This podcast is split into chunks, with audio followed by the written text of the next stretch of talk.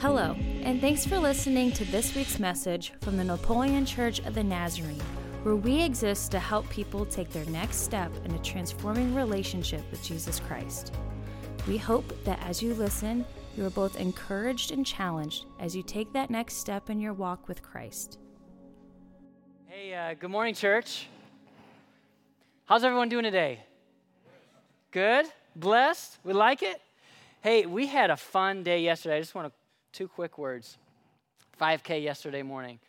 Um, and for those of you who signed up and then didn't do it because it was raining, come on, it was so much fun.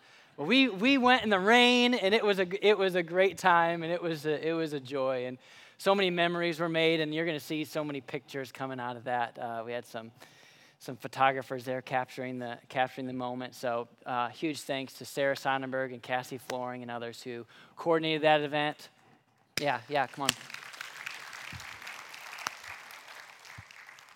Um, this is an equipping church, and the, the fact that we get to recognize, you know, Heather, commend you for all of your work with the DR and, and the whole Garrettson family, and so many others, countless others who are um, just just in their lane for the kingdom and just wanting to wanting to make Christ known in all areas, and it's it's a powerful thing, and uh, our city knows it. Our city knows that we are here, and uh, we want to honor them.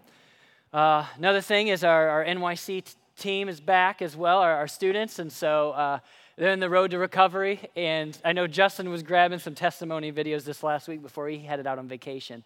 And so um, I'm sure those will, will be coming up in the days ahead. Uh, with that, we ready for some preaching time? Is that all right? Okay. Uh, I've got less than an hour's worth of stuff, so we're going to get into it today. Uh, first, I want to know how many of you uh, are afraid of shadows? Maybe we're afraid when you were young, or still are afraid of shadows. Do they freak you out? Do they? Do they? Are they spooky to you? Nobody. Everyone's just they've got this. My kids are right now. My kids are are, afraid of shadows, and they are. Uh, you know, you got to go in and you got to show them what it is, right? It's like, hey, the thing that's on your wall, it's this little thing here. If I move it, see how it moves, and and you and you start to do that. I have a thing. I have a problem, actually. Uh, I've got an issue at night um, that I I think I see things when I wake up from a dead sleep, and so t- shadows and things trip me out. And when we first got married, uh, it freaked Kristen out. She thought there was an intruder in our house every single night because I thought there was an intruder in our house every single night. And um, and I'm thinking like this, it's fight or flight, right? And you you know you wake up and you think you see something, and now I pop up in bed and she's like, she smacks me to go back to sleep and doesn't even think anything out of it. So if we do have an intruder, we're in trouble. Um, uh, some of you sleep with like guns by your nightstand. There would be holes in our wall if I did that because we'd be shooting every little thing. And as we begin today, the, the Greek philosopher Plato, how many of you heard that name before? About 400 years before Christ, had this powerful allegory with regards to shadows. Shadows. It goes like this it says, Once upon a time, there were several prisoners who had spent their entire lives inside a dark cage, uh, cave. They were bound by chains, unable to turn their heads or move freely. The only thing that they could see were the shadows dancing on the wall in front of them. These shadows were cast by objects passing behind them, but the prisoners had never seen the actual objects themselves. One day, one of the prisoners was released from his chains and forced to turn around, facing the entrance of the cave. At first, the bright light from the outside world blinded him and he was confused by the new sensations that he experienced. But as his eyes adjusted, he began to see the wonders of the world outside the cave. He saw the sunlight, felt the warmth, and marveled at the colors and the beauty of nature. He saw trees and flowers and animals and uh, things he had only imagined based on the shadows that he had seen in the cave. Overwhelmed with joy and curiosity, the free prisoner realized that his previous ex- existence in the cave had, was nothing but an illusion. Filled with a sense of duty and compassion, the freed prisoner returned to the cave to share his newfound knowledge with the others. However, when he tried to explain the world outside, and the true nature of reality, the prisoners dismissed him as a madman. They were comfortable with their familiar surroundings and found it difficult to accept anything beyond the shadows that they had grown accustomed to. Despite their skepticism, uh, the freed prisoners persisted, trying to help them break free from their chains and discover the truth. He encouraged them to turn around and to face the entrance of the cave and step into the light and embrace the reality that existed beyond the shadows. But sadly, most of the prisoners were too fearful and chose to remain in their dark confinement. And while Plato's allegory was this powerful metaphor for his day of the human condition, Paul uses these words in our passage today. You see, the reality of shadows is that they distort things, they enlarge or diminish things, they are, they're fleeting, they're grasping, they're, they can't be held. Shadows are only a placeholder of something else, a projection of something else, a partial image bearer of, of a substance, a 2D image. And so today in, in Colossians 2, the, the church, Paul, Paul's letter today, um, they would have been very familiar with uh, this, this philosophical allegory. Their quest for knowledge and in, in, in religion, it was, it was mainstream to the philosophies and religions of the day. And so Paul used this, this in, in his passage today. And, and uh, before we begin, I just want to pray over our time together um, as we dive into the word. Father, we, we, we thank you for your word today. Lord, we thank you for um, the power, the transforming power that's found in your word. And we pray and we ask that you would be in our midst. May the words of my mouth and the meditations of my heart be pure in your eyes, O God. We pray in Jesus' name. And so, Colossians 2, starting in verse 16 today, is where we are. I apologize, I didn't publish the Bible app. So, uh, if you want to turn there, it's up on the screen here. Therefore, do not let anyone judge you by what you eat or drink, or with regard to the religious festival, a new moon celebration, or the Sabbath day. These are a shadow of the things that were to come. The reality, however, is found in Christ. You see, Paul uses this well adopted idea of shadows versus reality to encourage his people, to correct the believers who were once told that Christ was all that they need. But now the, there's this culture that's pressuring them and telling them that no, it's, it's, it's not just Christ that's all you need, but it's something else. And he says, Why are you doing this? You see, we had the Old Testament who said that it was, uh, it was works. Works were the placeholder, the shadow of what was to come, who is Christ, right? And so then when Christ comes, we says, Hey, Christ is the means to salvation, right? We preach this, we talk about this all the time. And so, what was happening in the church then is outside secular influences, philosophies, and others were coming in and trying to influence the church, saying, saying it, it, it's Christ, but like, there's, there's, so much, there's so much more to be learned, right? There's so much more. And so, there's this, this, this intellectual philosophy that was disparaging them, saying, You simple Christians, that all you think is salvation is by means uh, of Christ. And Paul is frustrated for them. He's saying, no, don't, don't fall into the temptation that it's, that it's Christ plus again.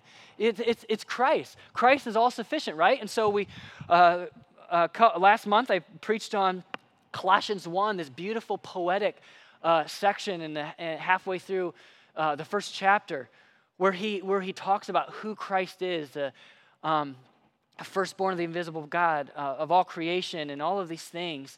And so now, and so now he, he's, he's getting into a little bit more, right? Same, same letter that we've been walking through for the last couple of months. And he begins with therefore. Don't let them judge you by these external indicators. Once used by the Jews as a sign of righteousness. In the Old Testament, food and drink, they were indicators of, uh, of things. It was to separate the pure, it was to keep uh, the Israelites pure, consecrated, for Christ or for the coming Messiah for, for the Lord. They were his people. And so the food and the, the food regulations and all the other things were, um, were put in place so that they wouldn't wine and dine with others, that they would remain pure. And, and Christ comes and he breaks that up and he says, Now be the salt and light, right? Go everywhere. Be a part of this. And it's no longer these things that separate you from the rest of the world, but now um, go and be.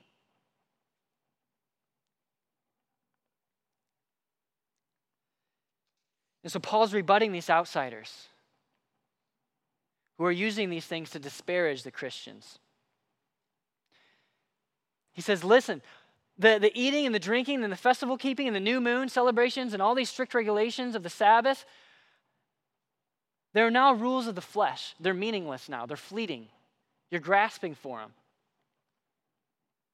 Why are they meaningless? Because the real thing has come. Christ has come.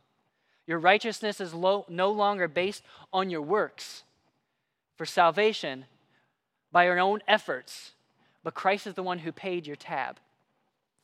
For the Jews, these shadows were the law. They simply the two-dimensional version of what was to come, a vision, a version of that. That what was what was ahead, and they fully couldn't comprehend it, and they thought they knew, but it was only a shadow of the reality that had now come. Was always meant to be a placeholder. And so now we have Christ, the reality of who Christ is. And so the gospel that Paul describes here cannot tolerate these practices that promote right relationship with God based on human effort. Our salvation is not by means of our work. We read that in other places. And so we move on today. Do not let anyone who delights in false humility in the worship of angels disqualify you. Such a person also goes into great detail about what they have seen. They are puffed up with idle notions by their, by their spiritual mind. They have lost connection with the head, he says, from whom the whole body, supported and held together by its ligaments and sinews, grows as God causes it to grow.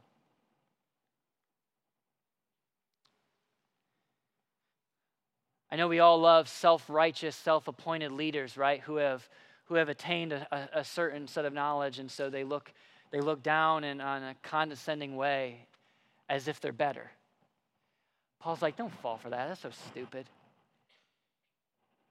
These are shifting shadows, the philosophies of the world, the things that the, the things that is Christ plus, all of these things are shifting.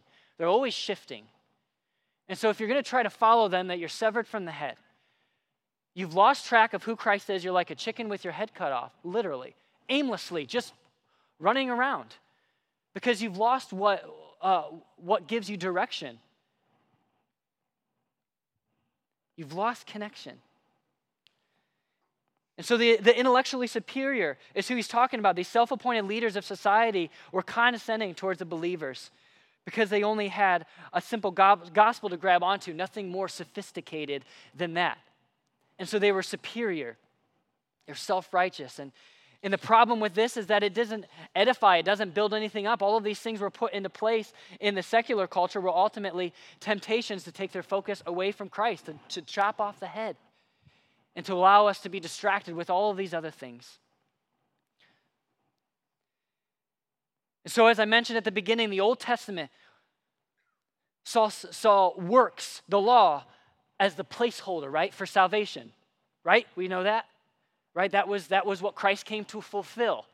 And so he did that.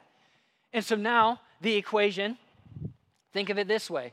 The law was this works. There was a placeholder. It was the, it was the, the shadow for salvation, and, and you had to cling to what was ahead, but, but it, all, it all had to do with human effort.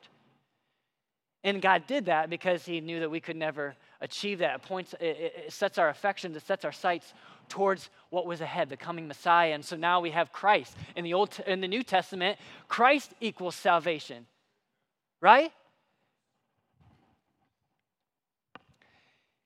And so we have this, we have this, uh, this creeping influence in the, in the life of the people in Colossae in the church where um, they're being tempted to insert Christ plus works, Christ plus um, you name it, self righteousness, the, the Christ plus the eating and the drinking and, and, and coming to church on Sunday and doing all these things. Now, don't get me wrong. we'll get into spiritual disciplines in a little bit. This, this is, there's a rub here, right? There's a rub. And it was convicting to me this week. I'm like, what about this? And what about this? And we spent eight weeks talking about spiritual disciplines, and there's a place for that. But this was in relates to the, uh, the bedrock, which is our salvation is only built up in Christ. Right? All of these other things are built upon that, but He is the cornerstone, He is the salvation. And so that's what we're talking about today.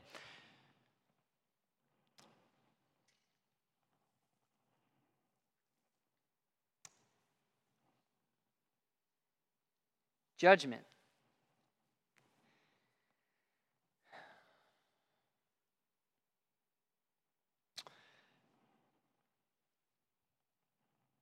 We religious people like to put a high value on abstaining from certain things.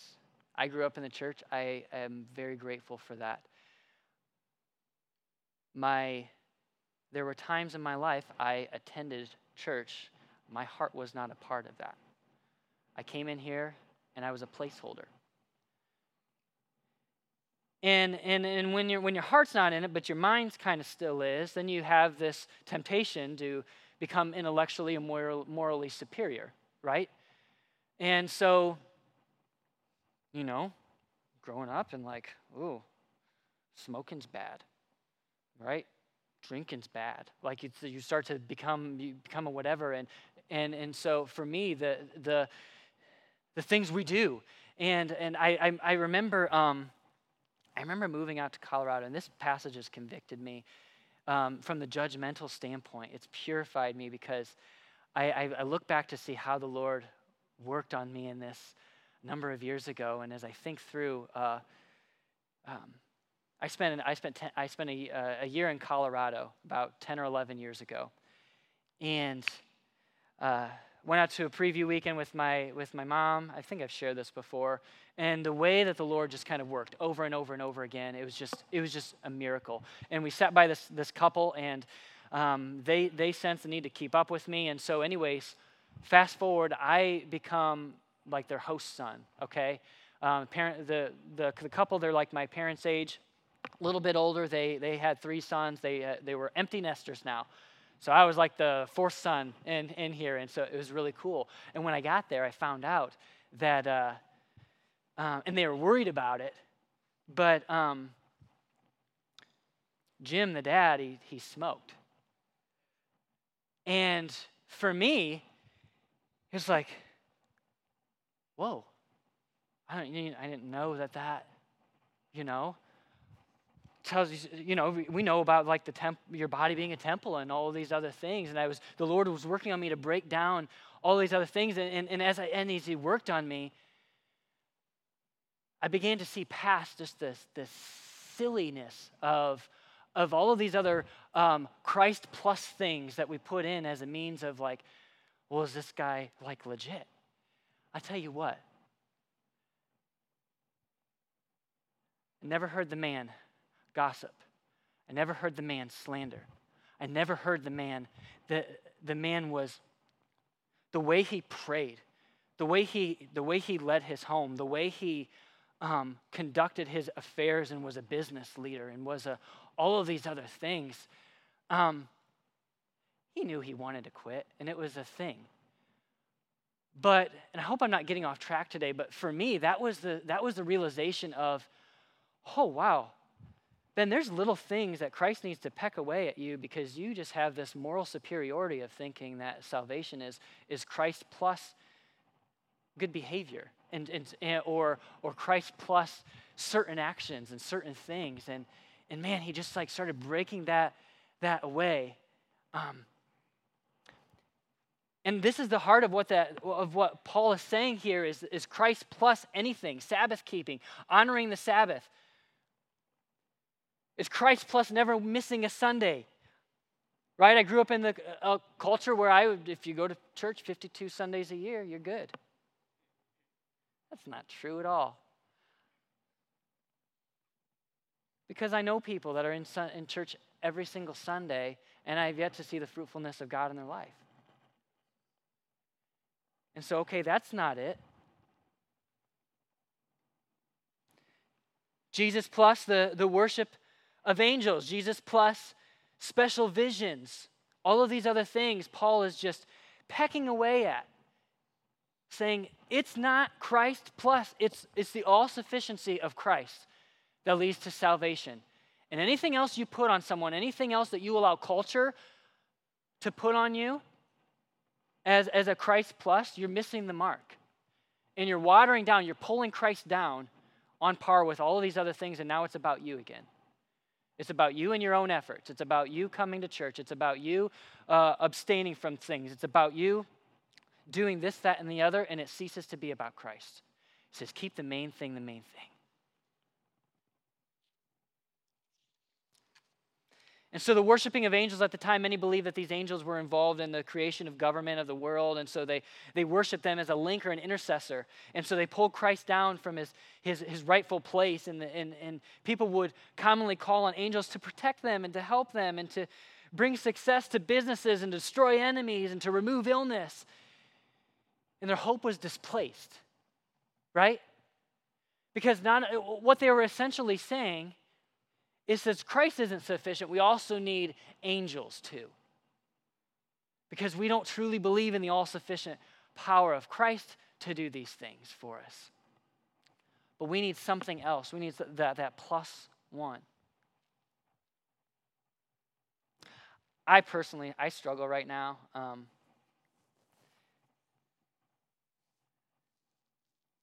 I don't know, I'm just going to say this.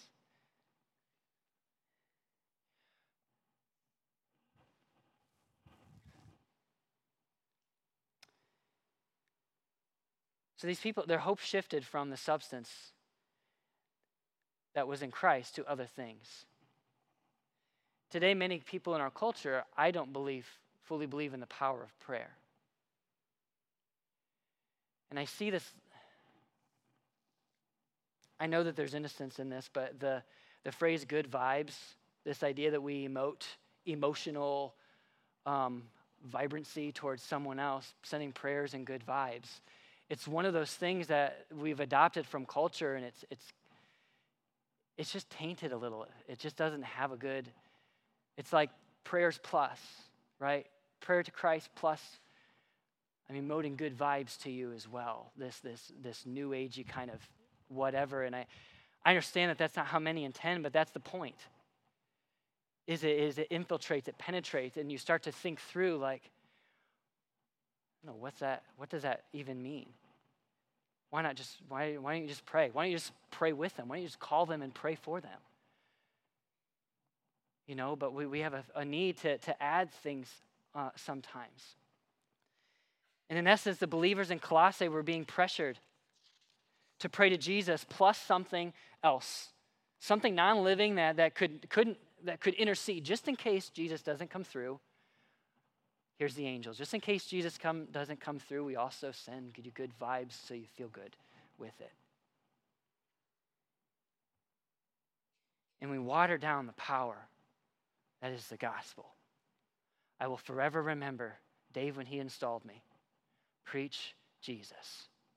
Don't get involved with all the other stuff. Preach Christ. Preach Him crucified, raised to life, seated at the right hand of the Father.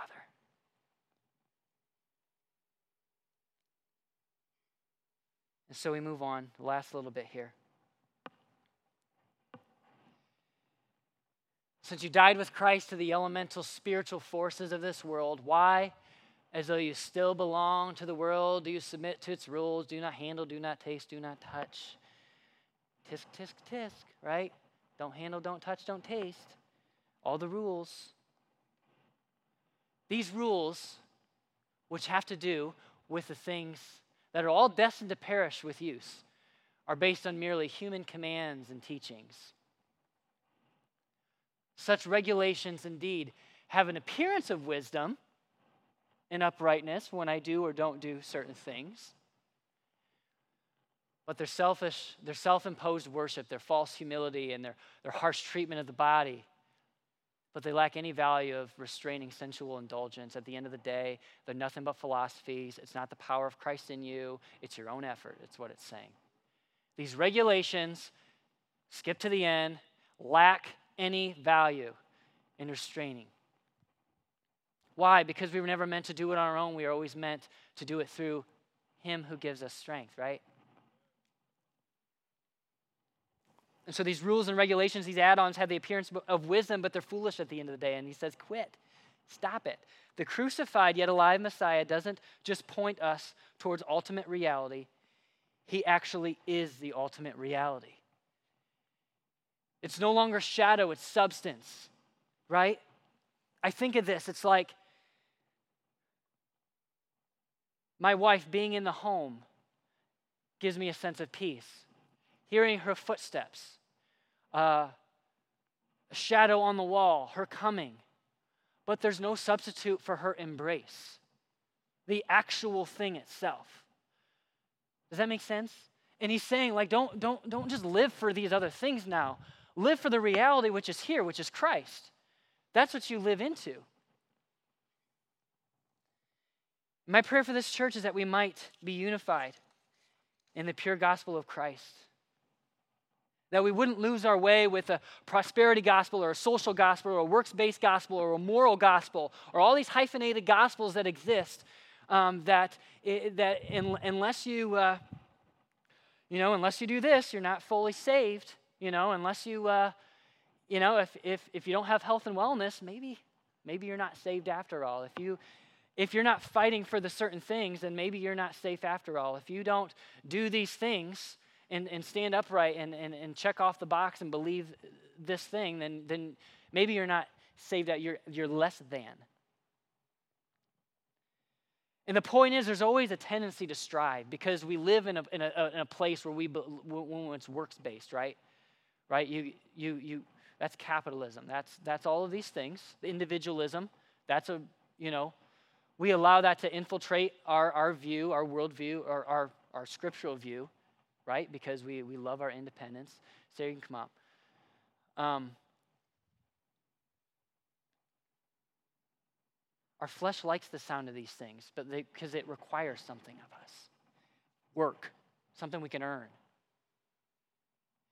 And the frustrating piece of that for some of you is that it can't be earned. The ledger was paid off.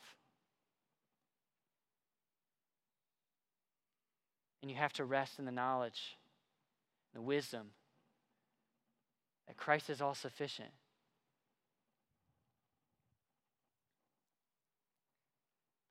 So I know what you're thinking. Maybe some of you, right? What, are this, what about the spiritual disciplines? What about all these things? These are important. You have to do these. They say these. Paul, Paul talks about it. Guess what? Come back next week because he moves there. But our bedrock foundation is Christ. Full stop.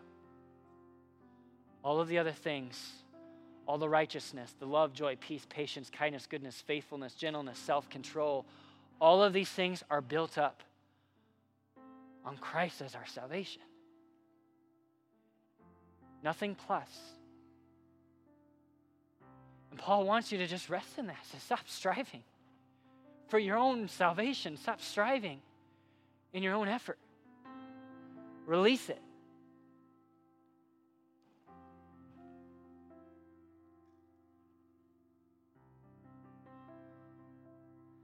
Because if Christ equals salvation, then there's a byproduct there. We know this byproduct.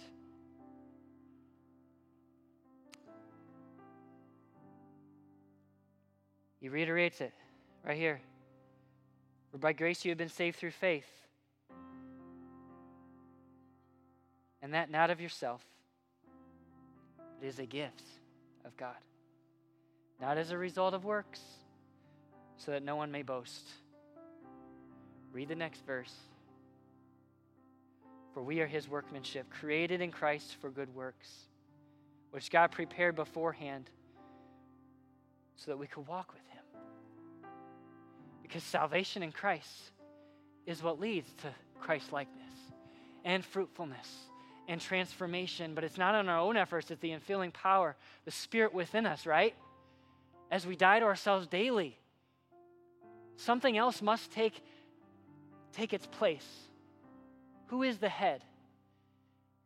Is Christ the head, or has that been severed by our own ambitions, our own?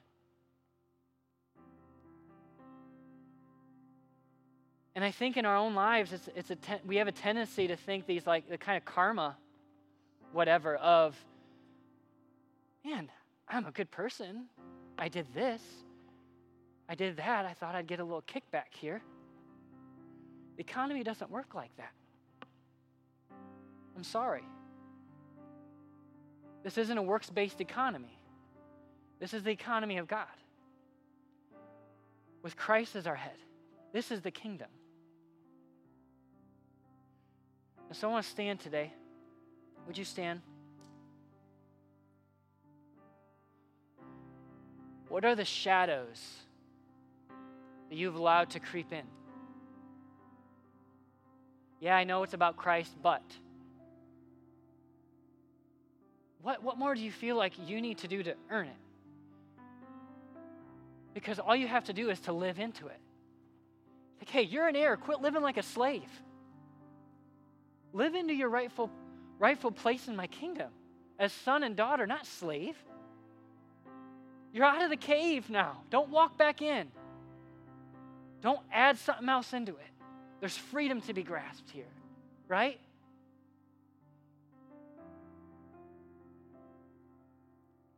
So, what are the shadows? I pray that you would seek that this week. What are the shadows? The pluses, the things. Uh, would you reveal those to us, oh God? Forgive us, Lord, for making it more about just you. But these things, the beauty that's found in the byproduct of our sonship, our daughtership, is in you, Christ likeness, fruit of the Spirit, transformation. It's just the overflow, God. I want to end with this a simple chorus this morning. We remind ourselves. Come back, come on.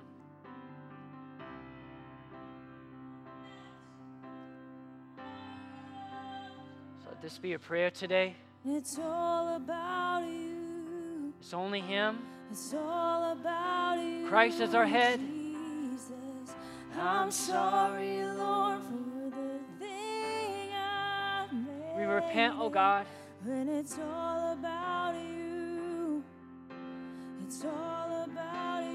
One more, one more. Just tell him, remind him today. I'm coming back to the heart of worship.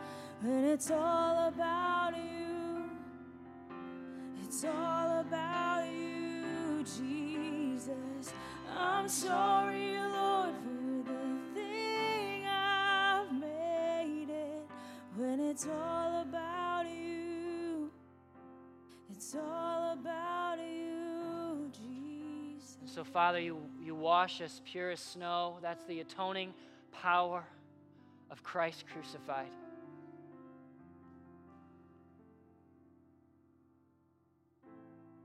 And so we receive that once and for all. Christ died once and for all. Not over and over again. Once and for all was sufficient.